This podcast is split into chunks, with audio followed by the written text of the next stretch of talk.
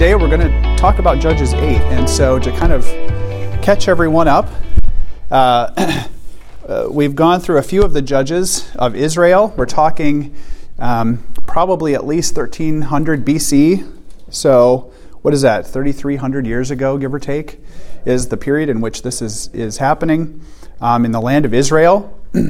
and last week we talked about Gideon, a judge who was raised up to um, deliver the Israelites from their evil oppressors, the Midianites. And as we left it last week, God had come to Gideon to say, I am going to raise you up to deliver your people from the Midianites. And Gideon is a funny guy. He struggled with this. What, would he, what was he struggling with? Belief. Belief. Faith. Is, is this really true? Uh, you know, and I just have to say, if an angel of the Lord appeared to me in shimmering glory and burned up, uh, you know, my offering of, of food on, on a stone, I would probably believe that he is who he says he is. Um, but Gideon continued to struggle with his faith. And there's the whole famous piece about the skin and the, and the dew, and, you know, uh, he, he continues to test God over and over, but essentially, eventually, he, he realizes that God is who he says he is, and he's going to deliver Gideon from the Midianites and help Gideon to lead his people to defeat them. Famously, Gideon goes up against the Midianite army with how many men? 300. 300. Out of how many to start with? 32,000. 30,000? 30,000 men. Why did God winnow the number of men down to 300? So he knew God did it. Lorna gets it. Mm-hmm. So there would be no doubt that the glory was God's for giving Gideon the victory. And this is something I think we struggle with in our lives sometimes, especially in today's day and age of you are an empowered person to um, you have all power over your life um, I say that as Steve walks in with the broken arm. Uh, I don't, that was perfect timing. I don't know if we can do that any better, my friend. Are you going to pull a Benny Hinn? And well, you know, he said he was doing two for one on Thanksgiving, so maybe you'll get a deal today. I don't know.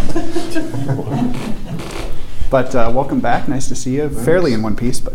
Um, so, so God does this amazing thing where He says, "I'm going to make it clear that it is me God who is responsible for your victory, Gideon. And I think this is what we struggle with in our lives.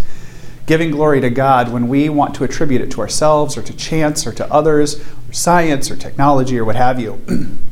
well, where we left it last week was Gideon had roundly defeated the Midianites. He had gone into camp um, with his, and again, his warriors didn't even have swords in their hands. What did they have in their hands when they went into the Midianite camp?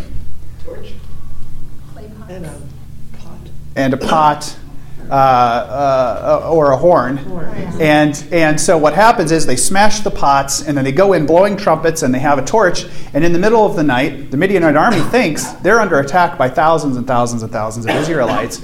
So they draw their sword in the pitch black and in the chaos.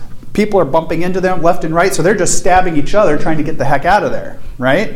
It ends up happening that the Midianites kill many of themselves and and they essentially route themselves. It's a self routing, and they flee, and and God gives um, the victory to Gideon. That's where we left it off last week. And let's keep in mind too that God was very much a part of that victory. He prepared Gideon for it. He appeared several times to Gideon to prepare him for it, to build him up for that and the victory is Gideon's. I want you to keep that in mind as we read chapter 8. And let's go ahead and read that today. Judges chapter 8.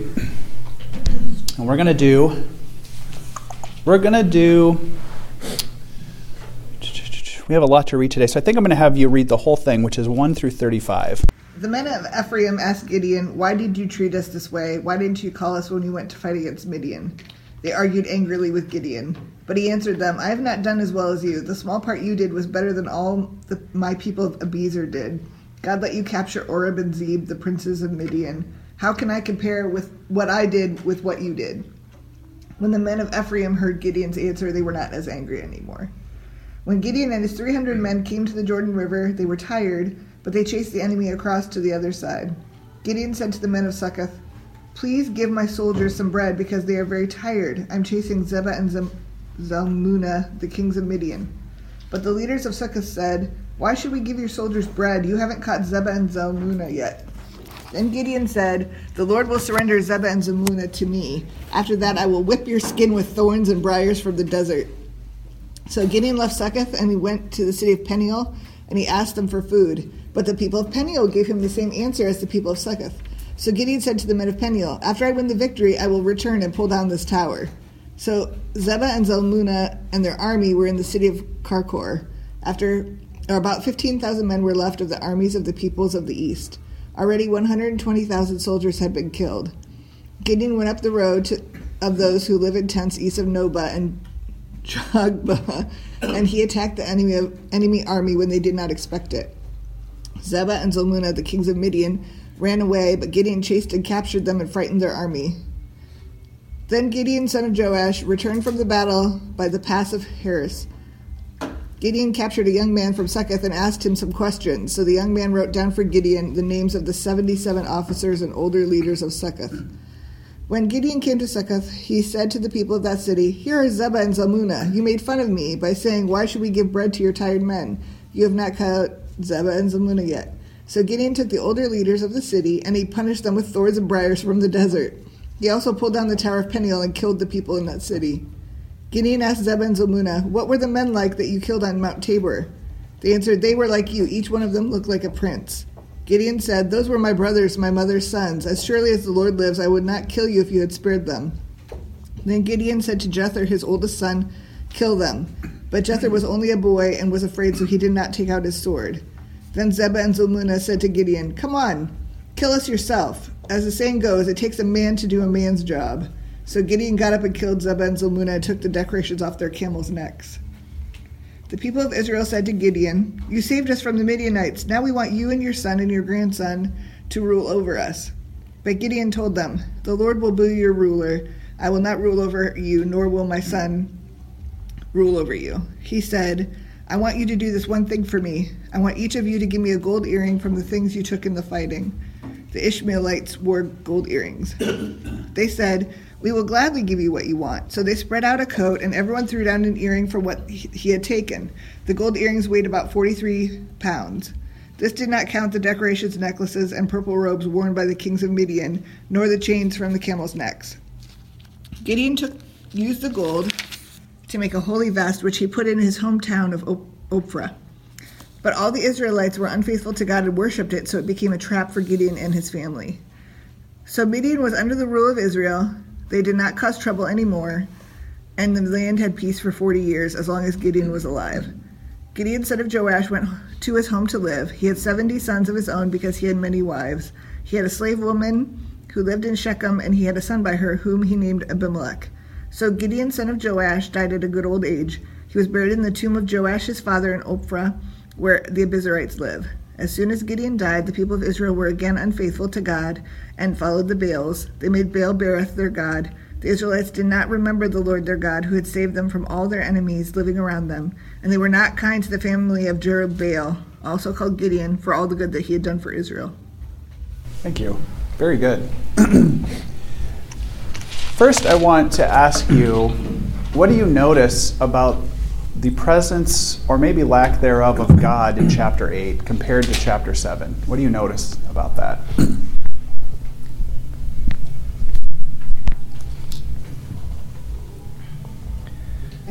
it, seems like God, or Gideon's not really following God's orders. He's following what he thinks is uh, right. Yeah. He's not seeking out God's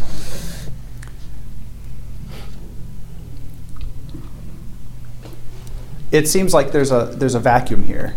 There's nothing that, that says that God is continuing to say go and, and hunt them down and, and eliminate every last one of them. He's already won.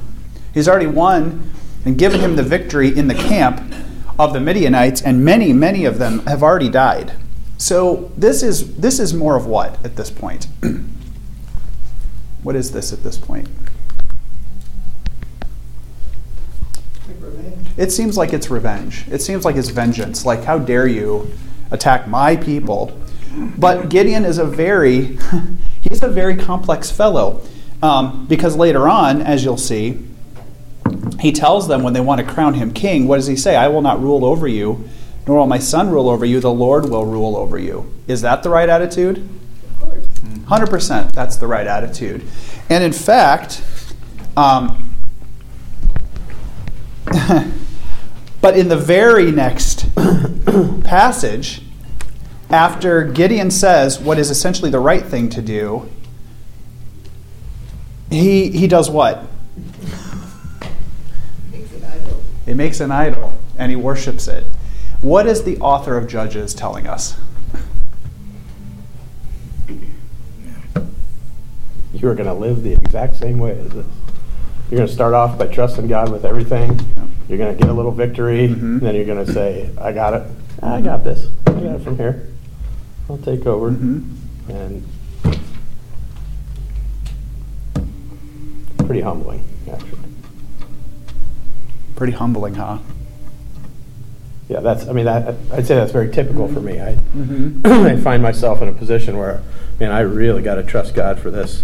So then I do, and then I'm like, oh well, I don't know if I'd like take on this, this, e- you know, grab my ego back, Mm-hmm. like, wow, I trusted him so much. I'm a good guy. I can, you know, I can handle the rest of this, and I don't really need him then to just take it from here. This is it. This is exactly it. The story of Gideon is I'll take it from here, God. That's Gideon's story. Give me a little, I'll win a little, that. and I'm going to take it from here. I God knows, like, I think that's part of the reason why God only let them have three hundred men, Mm. because he knew Gideon's heart, and Ah, like, if he had that's had very good. thousand, Uh-huh. he definitely would have, you know. They're much worse. Check out how big of a leader I am. Right. Yes. It kind of reminds me of the Crusades, almost like it has Oh, a good okay. purpose Mhm. in the beginning, but then it just like turns bad. Right. almost. Hey, maybe that, that's a great analogy, actually. The crusade. So the comment is may, maybe there's a parallel with the Crusades, where maybe the intent was right to you know to convert the the Muslim peoples to Christianity, um, to reestablish Jerusalem as a as a you know Judeo-Christian center uh, for God. But what it ends up turning into is a bunch of kings who really just want to profit off the fact that they want to have these wars against the Muslims, and it turns to a very bad thing. Um, that, that's completely not not godly. Um, what do we notice about the opposition? So you notice here. Gideon encounters some very strong opposition to helping him. Why would he encounter opposition to helping him? Well, Arts, Daniel, and Second in Israel. Okay, they're they're neighboring areas. Okay, so that's one. Maybe they're not completely um, convinced, you know, part of the tribes of Israel or that sort of thing. What else? I'm guessing they want to make sure Gideon finishes the deal because those kings are the ones that were, you know, ruling over them. They want to make sure they're dead before they help in opposition. This is this is exactly it. I am worried that if I put my stock into Gideon and I help him and he loses, guess who they're going to come after next? Me. And obviously, these kings are very nasty people who have had a very bad reputation, and obviously, they had a lot of, of warriors behind them. Um, what does that tell you about the people of Canaan at this point? the so called people of God? Every man for himself. It's every man for himself. that is exactly it. Every man or woman for themselves.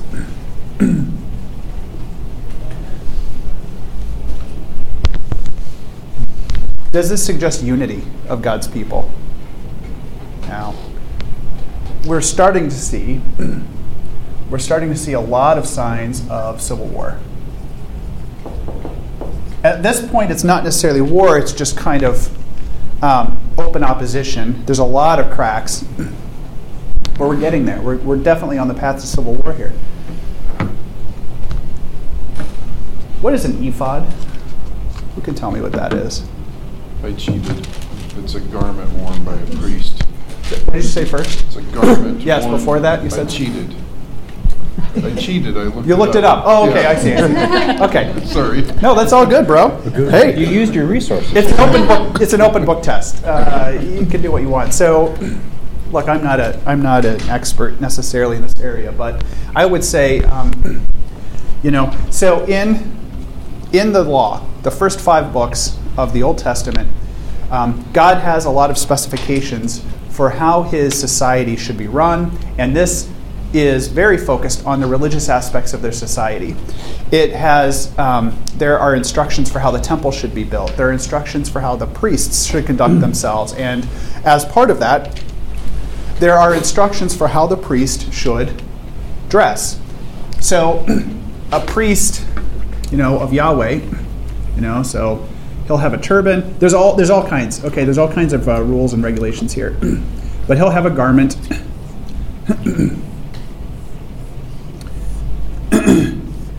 some kind of inner garment. Okay. Hi. Uh, turban garment, and then he'll have this kind of what's what's essentially we, what we call an ephod, and I guess the best way to kind of describe that is kind of a smock. So we'd have this, and, and sometimes it's described as this the, garment of linen, but it's not just linen. We think that it's also um, composed of other materials. So there would be these various layers here of kind of an inner garment, a middle garment, and then this ephod. And on top of the ephod would be what? there would be this breastplate, and sometimes it's considered one piece and sometimes it's considered separate, but essentially, um, this ephod and breastplate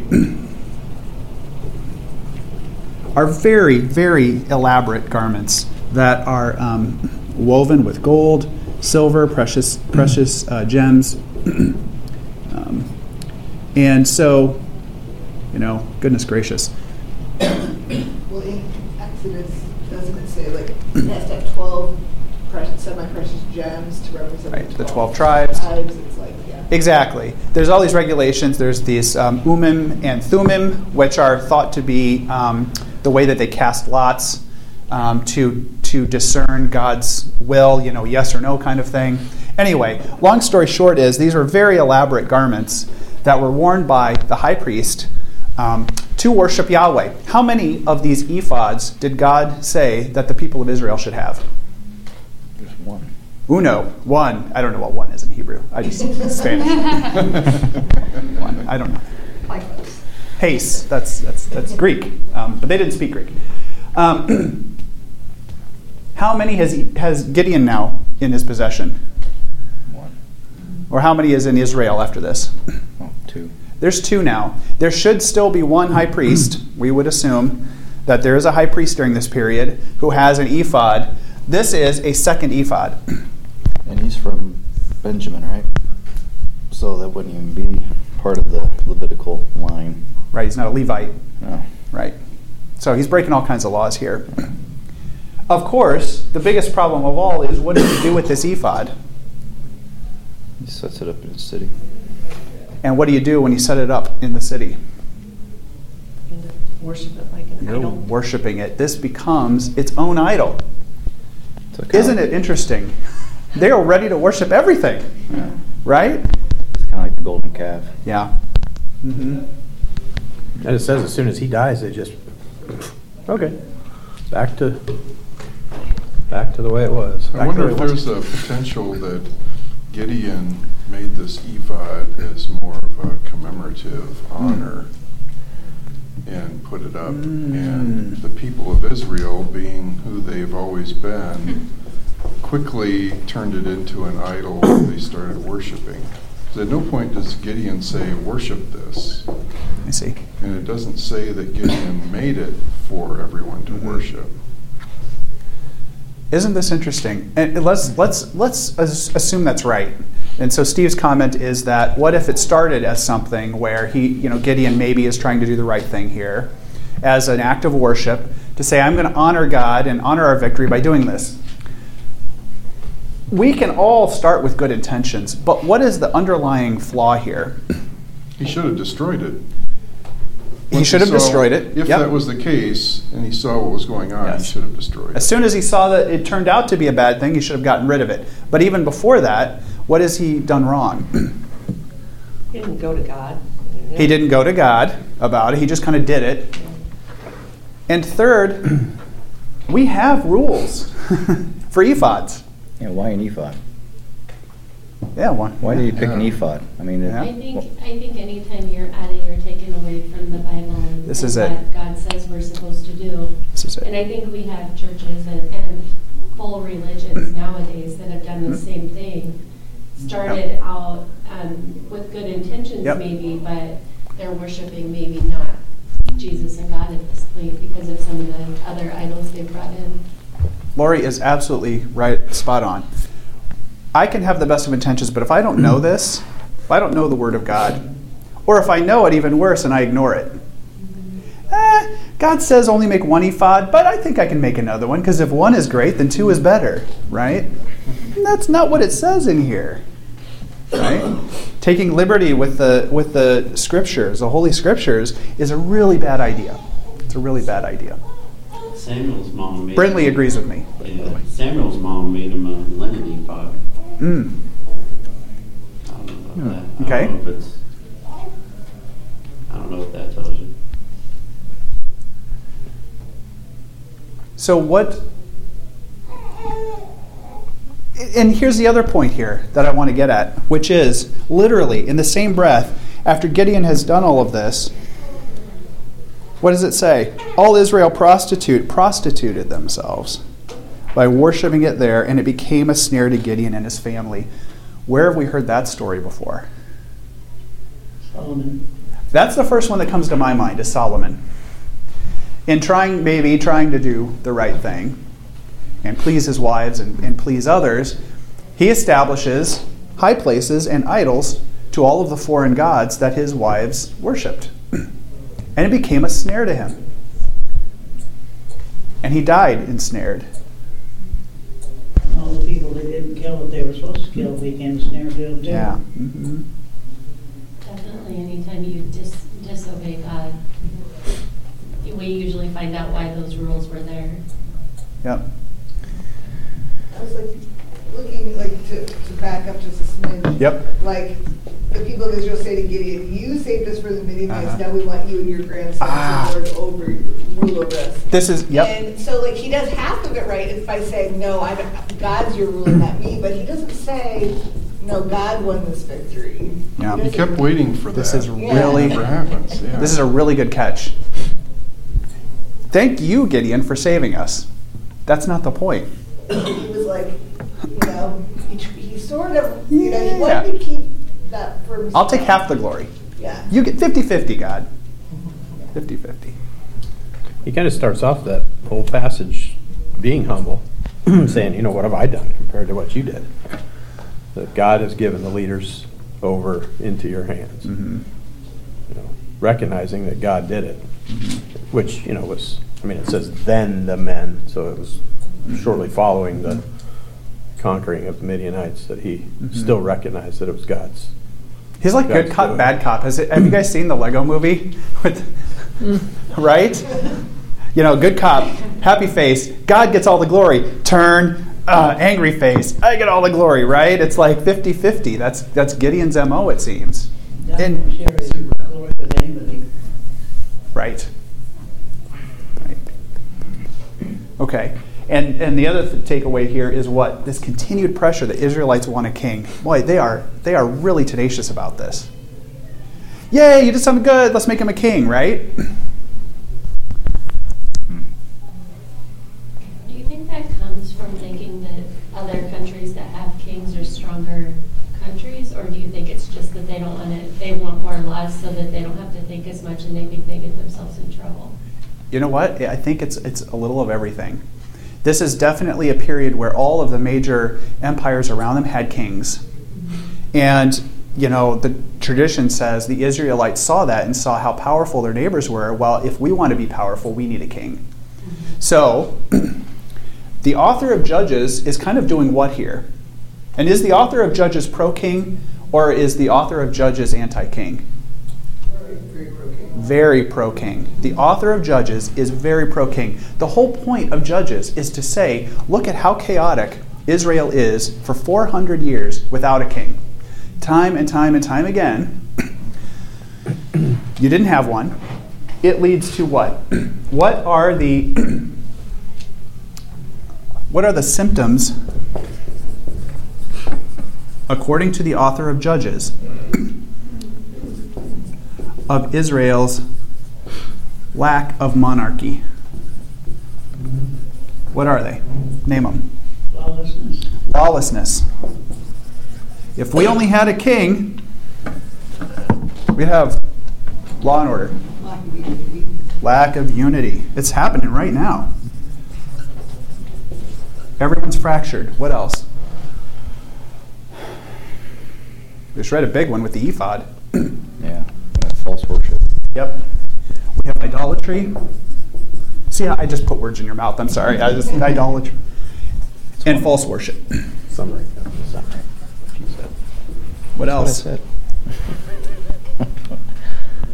Um, just, just lost. Everybody's just Yep. seems to be lost. We're lost.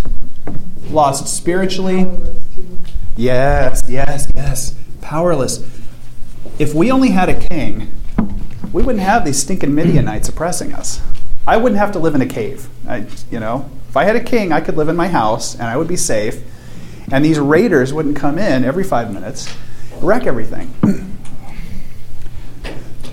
And probably the biggest problem of all is this idea of sinfulness. you catch this word like prostituting themselves. That is not there as an accident.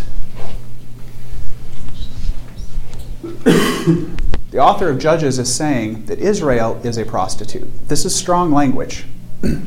Israel is prostituting herself, as to say, you are, and as a prostitute, the analogy is the people of Israel are married to God. They, they are his, his bride, essentially. And when they worship another God, it's like cheating on your spouse. That's what the author is using this word prostitute when you say the people of Israel worshipped idols. And they went to the high places and they worshiped Baal. It's, it's as if they are they're essentially going to a prostitute and cheating on, on this relationship, this covenant that they have with God. this is very, very strong language.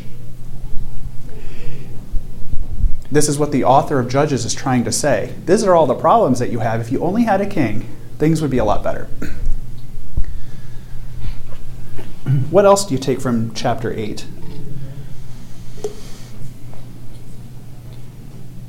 But the funny thing is that they do have a king. Mm. don't want to Mm. You know, because like Yep. they would have all this power and unity and, you know, God promised them many things if they just followed him. And he warned them, you know, repeatedly in Exodus and Yep. Deuteronomy and that if they didn't follow him, things were going to go real south. And, you know, so they have a king. They just They have a king. They have a king. So I think, I think back then as well as today, a lot of people have trouble with the fact that you can't see God.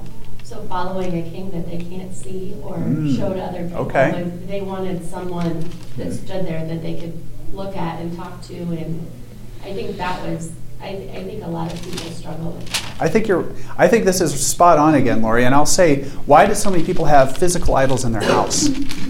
They couldn't accept that there was this maybe eternal, all-powerful God of the universe that they couldn't necessarily see with their eyes. So they needed something in their hand to look at to worship. I mean, humans are very visual creatures, right? so they make these idols and they have to look at it and they worship it. And everyone's got idols in their homes right? And they're and they're looking at it. But but God says what? As part of one of his Ten Commandments says what? Yeah, no other gods before him. No other gods before me. He also Make says no that- graven image, right? It- also- I don't want you making an idol that you're going to worship. Yeah.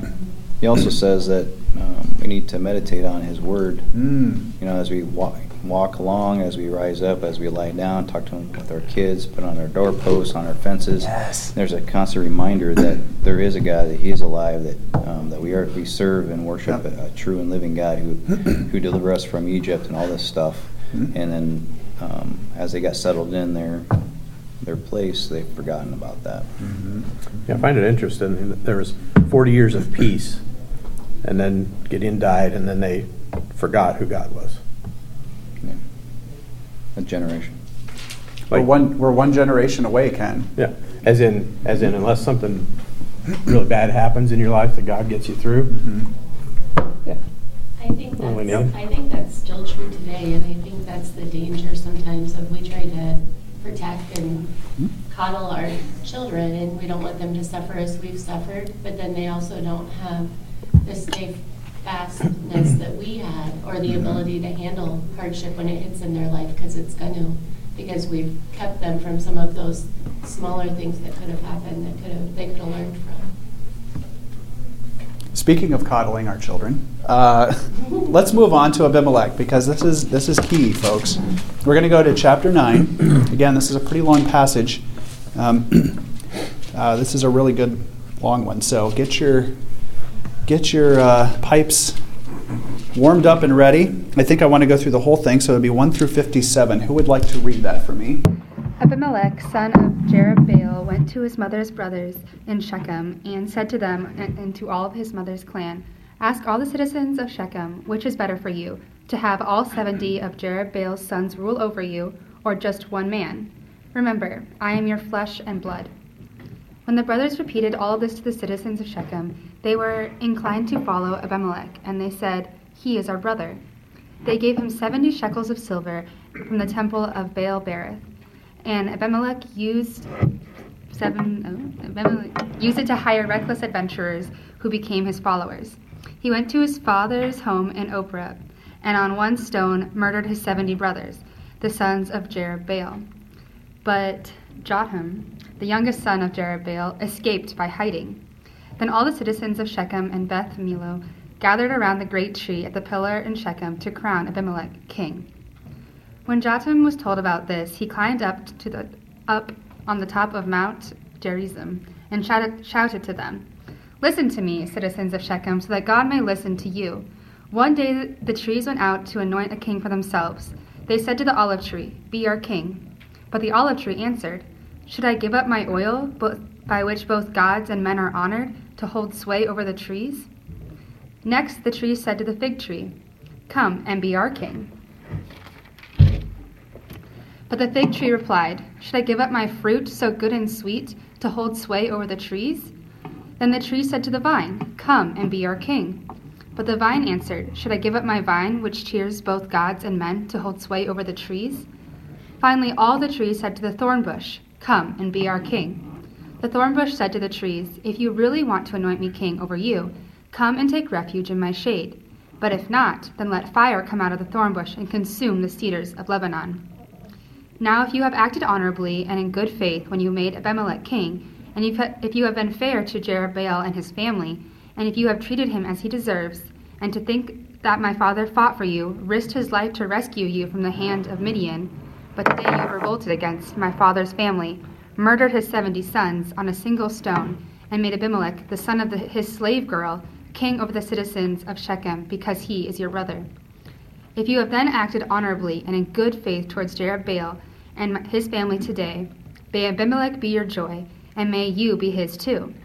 But if you have not, let fire come out of Abimelech and consume you, citizens of Shechem and Beth Millo, and let fire come out from you, citizens of Shechem and Beth Millo, and consume Abimelech. Then Jotham fled, escaping to Beer, and he lived there because he was afraid of his brother Abimelech. After Abimelech had governed Israel for, for three years, God sent an evil spirit between Abimelech and the citizens of Shechem, who acted treacherously against Abimelech. God did this in order that the crime against Jerubbaal's seventy sons, the shedding of their blood, might be avenged on their brother Abimelech and the citizens of Shechem, who had helped him murder his brothers. In opposition to him, these citizens of Shechem set men on the hilltops to ambush and rob everyone who passed by, and this was reported, reported to Abimelech. Now Gaal, son of Ebed, moved with his brothers to Shechem, and its citizens put their confidence in him. After they had gone out into the fields and gathered the grapes and trodden them, they held a festival in the temple of the god. While they were dr- eating and drinking, they cursed Abimelech. Then Gaal, son of Ebed, said, Who is Abimelech, and who is Shechem, that we should be subject to him? Isn't he Jerubbaal's son, and isn't Zebul his deputy? Serve the men of Hamor, Shechem's father. Why should we serve Abimelech?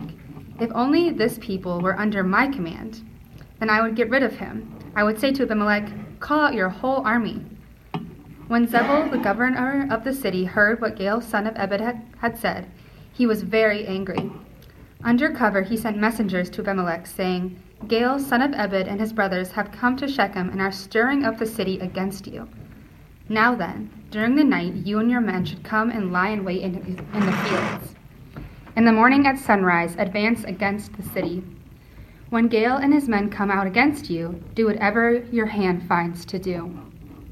So Abimelech and all his troops set out by the night and took up concealed positions near Shechem in four companies.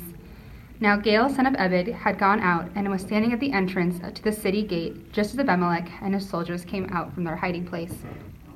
When Gaal saw them, when Gaal saw them, he said to Zebul, "Look, people are coming down from the tops of the mountains." Zebul replied, "You mistake the shadows of the mountains for men." But Gaal spoke up again.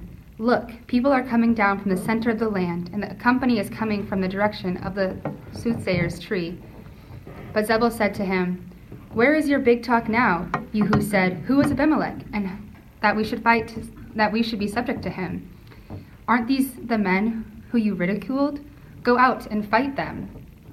So Gaal led out the citizens of Shechem and fought Abimelech. Abimelech chased him, and many fell wounded in the flight, all the way to the entrance to the gate.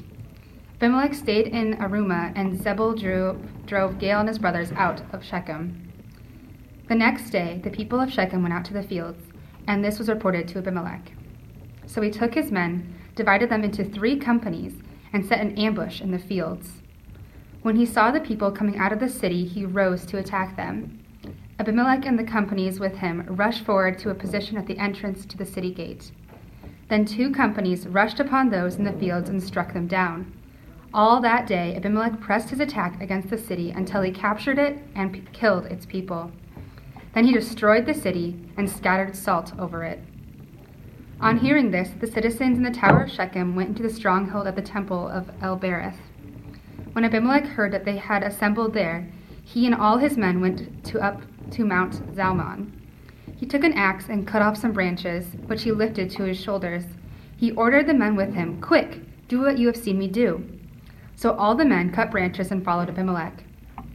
They piled them against the stronghold and set it on fire over the people inside. So all the people in the tower of Shechem, about a thousand men and women, also died. Next, Abimelech went to Thebez and besieged it and captured it. Inside the city, however, was a strong tower to which all the men and women, all the people of the city, fled. They locked themselves in and climbed up on the tower roof. Abimelech set, went to the tower and stormed it. But as he approached the entrance the, to the tower, it set on fire. As he approached the entrance to the tower to set it on fire, a woman dropped an upper millstone on his head and cracked his skull. Hurriedly he called to his armor bearer, Draw your sword and kill me, so they cannot say a woman killed him. So his servant ran him through, and he died. When the Israelites saw that Abimelech had died, they went home. Thus God repaid the wickedness that Abimelech had done to his father by murdering his seventy brothers. God also made the men of Shechem pay for all their wickedness. The curse of Jotham, son of Jerubbaal, came on them. Thank you. That was excellent. I don't know about you, but this is like the most Old Testament passage you can get. Uh, when, when you think of the Old Testament, it's Judges 9. I mean, you've got war, you've got slaughter, you've got betrayal, uh, you've got God acting in a very interesting way. Tell me what your reaction is to all of this. There's no side to root for. Yeah. You know, they're both bad. Yep. So they both, they all got what they deserved. hmm There's no no no one to root for. I like that. I'm re- sorry. I'm repeating it because I need to make sure that this is working. And people are actually listening to the video, if you can believe it. And they're saying, "I wish I could hear the audience better." So if I seem like I'm just annoyingly repeating what you're saying, it's it's not to be a jerk. Or changing. That's right. Yeah. Well, that's it. or or changing what people say. Right. What else do you take from this passage? It's chaos. Chaos. Chaos reigns. There's no order. There's nothing. Chaos. Here, we'll add this car. Listen to our list. pretty much everybody did what is right in their own eyes, except Mhm. for Jotham. Jotham called him out. Huh. You know, like, what are you guys doing? Why are you guys allowing? Boy, there's a brave guy, right? Yeah, and he had to And then he runs away. but- Yeah, then he doesn't care. You all suck. That's why he went up to a mountain and That's yelled right. down from the top. You know. I think, I think Talking about God trees. speaks to us, you know, through people we don't expect. Hmm. And I think this Mm. was one of those situations where God sent them a warning. I Right. mean, he, they had it in front of them, and it took three years for it to happen, but Mhm. they knew it was Mhm. coming. And I think, I think that nowadays people do the same thing. I mean, we have lots of warnings and we know what's going on, but they just kind of ignore it.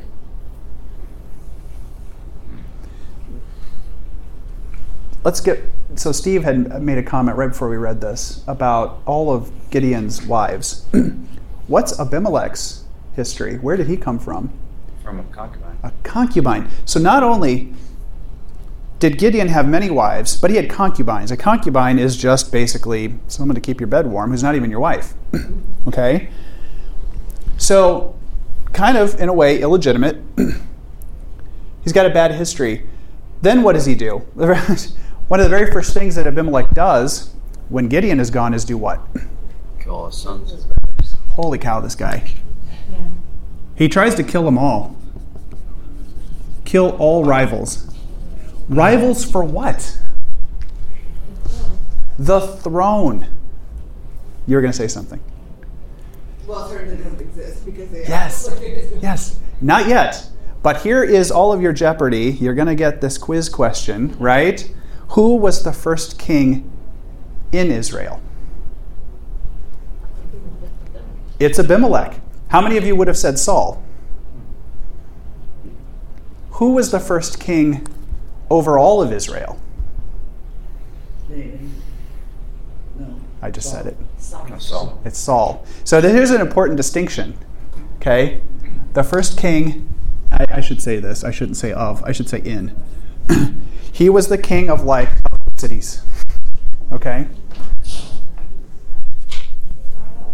Here you can see things are so fractured, and Laura is spot on.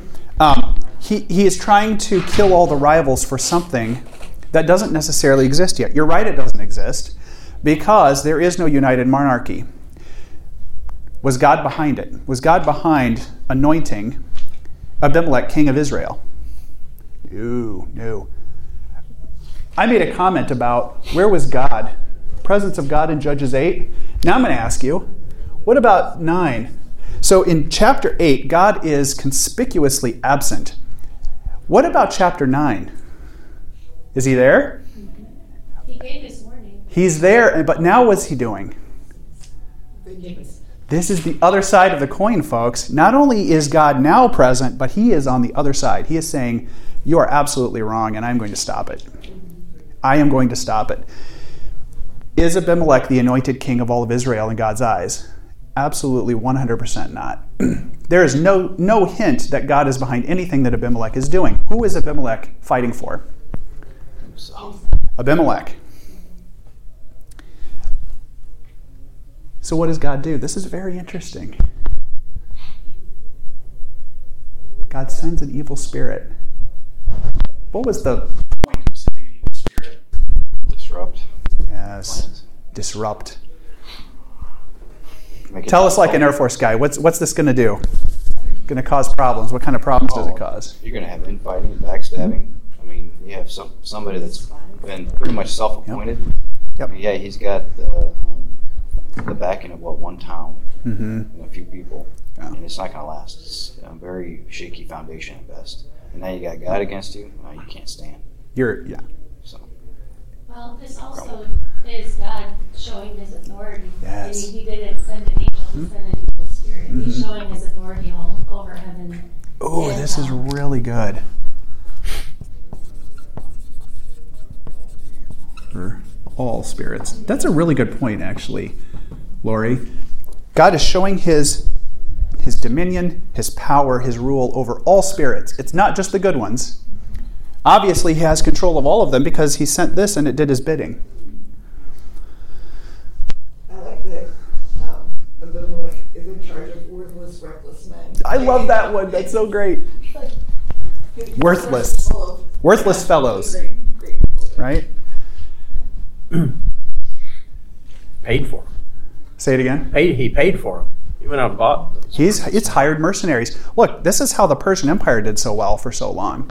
They didn't just have Persians fight in their armies; they would pay good money for for highly trained mercenaries and highly trained soldiers. And they amassed a huge, very well trained army, and they were able to defeat everyone except basically the Greeks, which ended up doing them in. This is this is really key. And look, I don't talk about the Hebrew much because I'm not a I'm not a Hebrew scholar.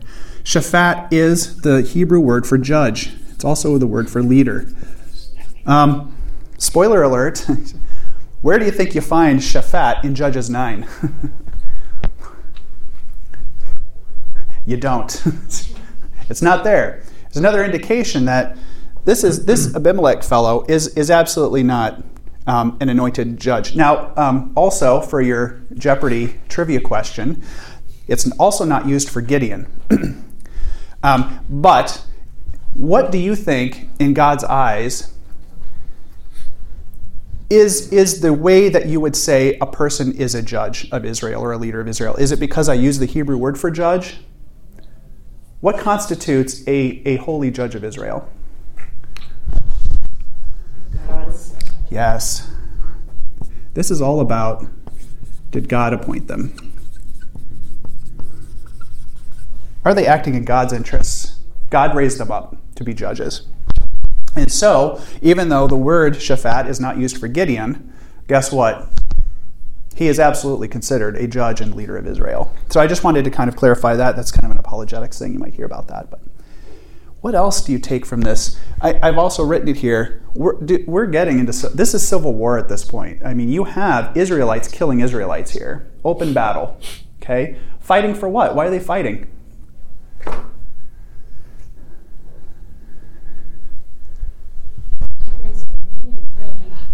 Difference of opinion? I'd say there's probably an follow the money, Mhm. so there's Okay. probably an economic twist. to Okay. All these false religions at Mhm. that time were all centered around how can you make money off them. Okay. So it's in my economic interest to fight my fellow brothers. Who stands to benefit here?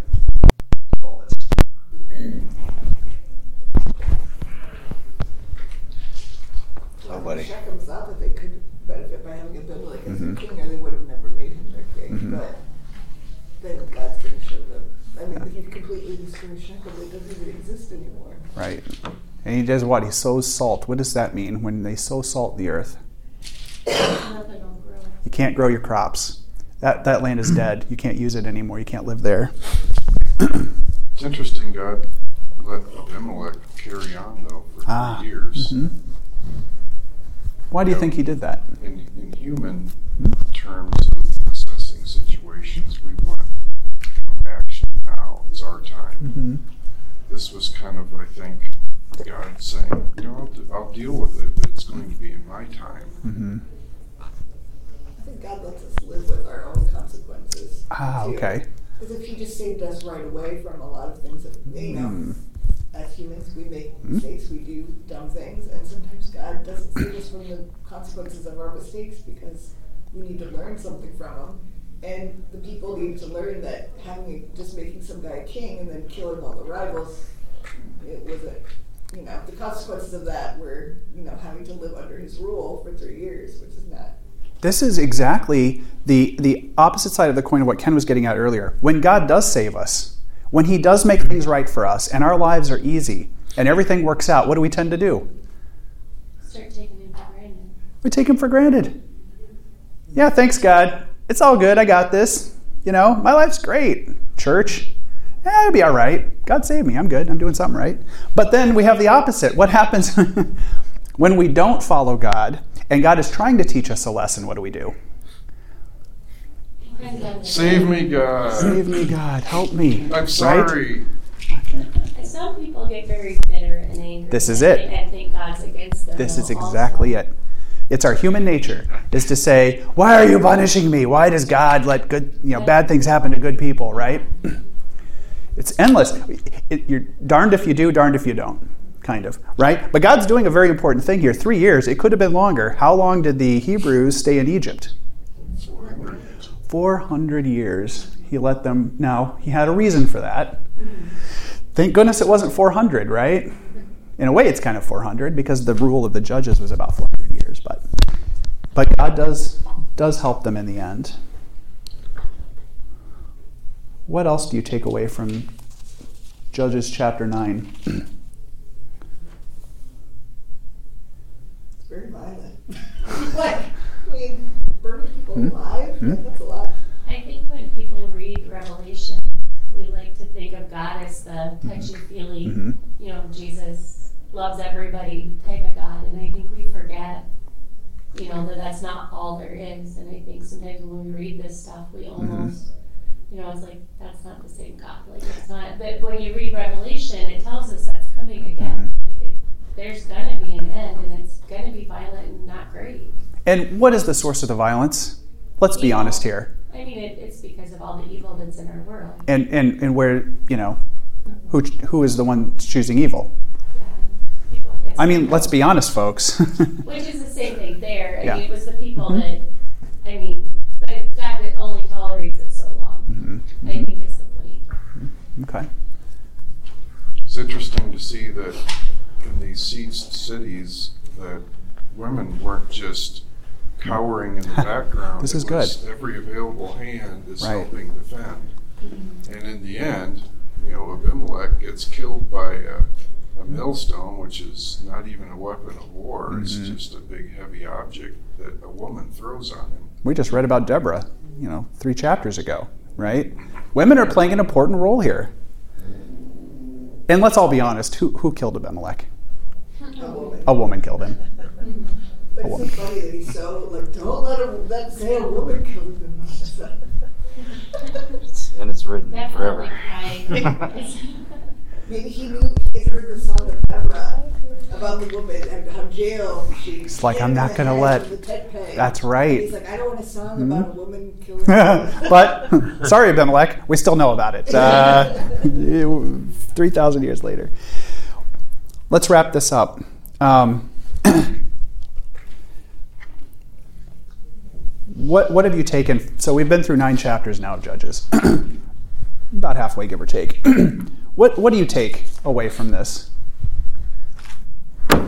What seems to be the themes here? I feel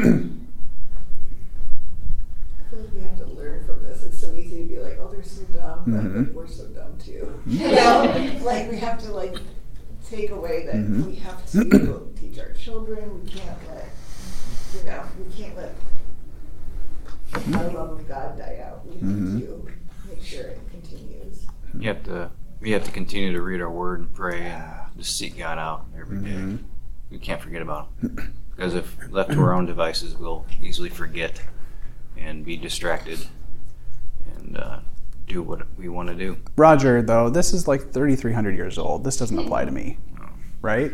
Come on. As for me and my house, I- we'll serve the Lord. I think that understanding where we're at in the pendulum of fate, you know, are we, did we just have something bad happen? Are we sliding towards complacency? Where are we mm-hmm. at in that pendulum of faith helps us to plan and, you know, decide how we, how we approach it. I think that seeing how the pendulum slid back and forth mm-hmm. in all of these chapters and all these generations mm-hmm. shows us that it absolutely matters. Yep. Yep. I mean, after 9 11, think how many people all of a sudden were flooding into churches because Yeah. they're It's true. favorites. It's true. And now we're sliding the other way. What if, Lori, in a perfect world, people didn't need chaos to go back to God?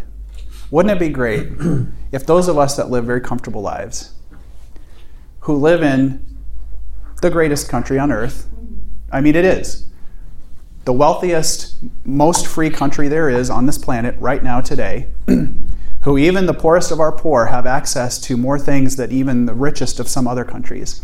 Wouldn't it be great if we said, even though I've got all this and I'm comfortable, I'm still going to choose to follow God? I'm still going to sacrifice. I'm going to spend time in the Word. I'm going to spend time praying. I'm going to spend time being humble. Maybe I'm not the most powerful creature on earth. Maybe I'm going to give back part of what I have financially or my time. I'm going to help others. I'm going to help the poor. I'm going to help the downtrodden.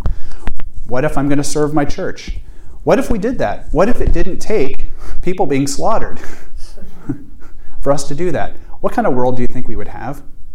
Much more peaceful and content. Hmm. We wouldn't have to worry about arguing with people on Yes. social media because there wouldn't be anything to argue about Mhm. because we would all agree with each other. Sometimes you just have to walk away from those arguments Yep. on social Yep. media because it's not worth it. Mhm. You're not gonna. It's kind of like the was it the gems to the to the pigs or whatever it was.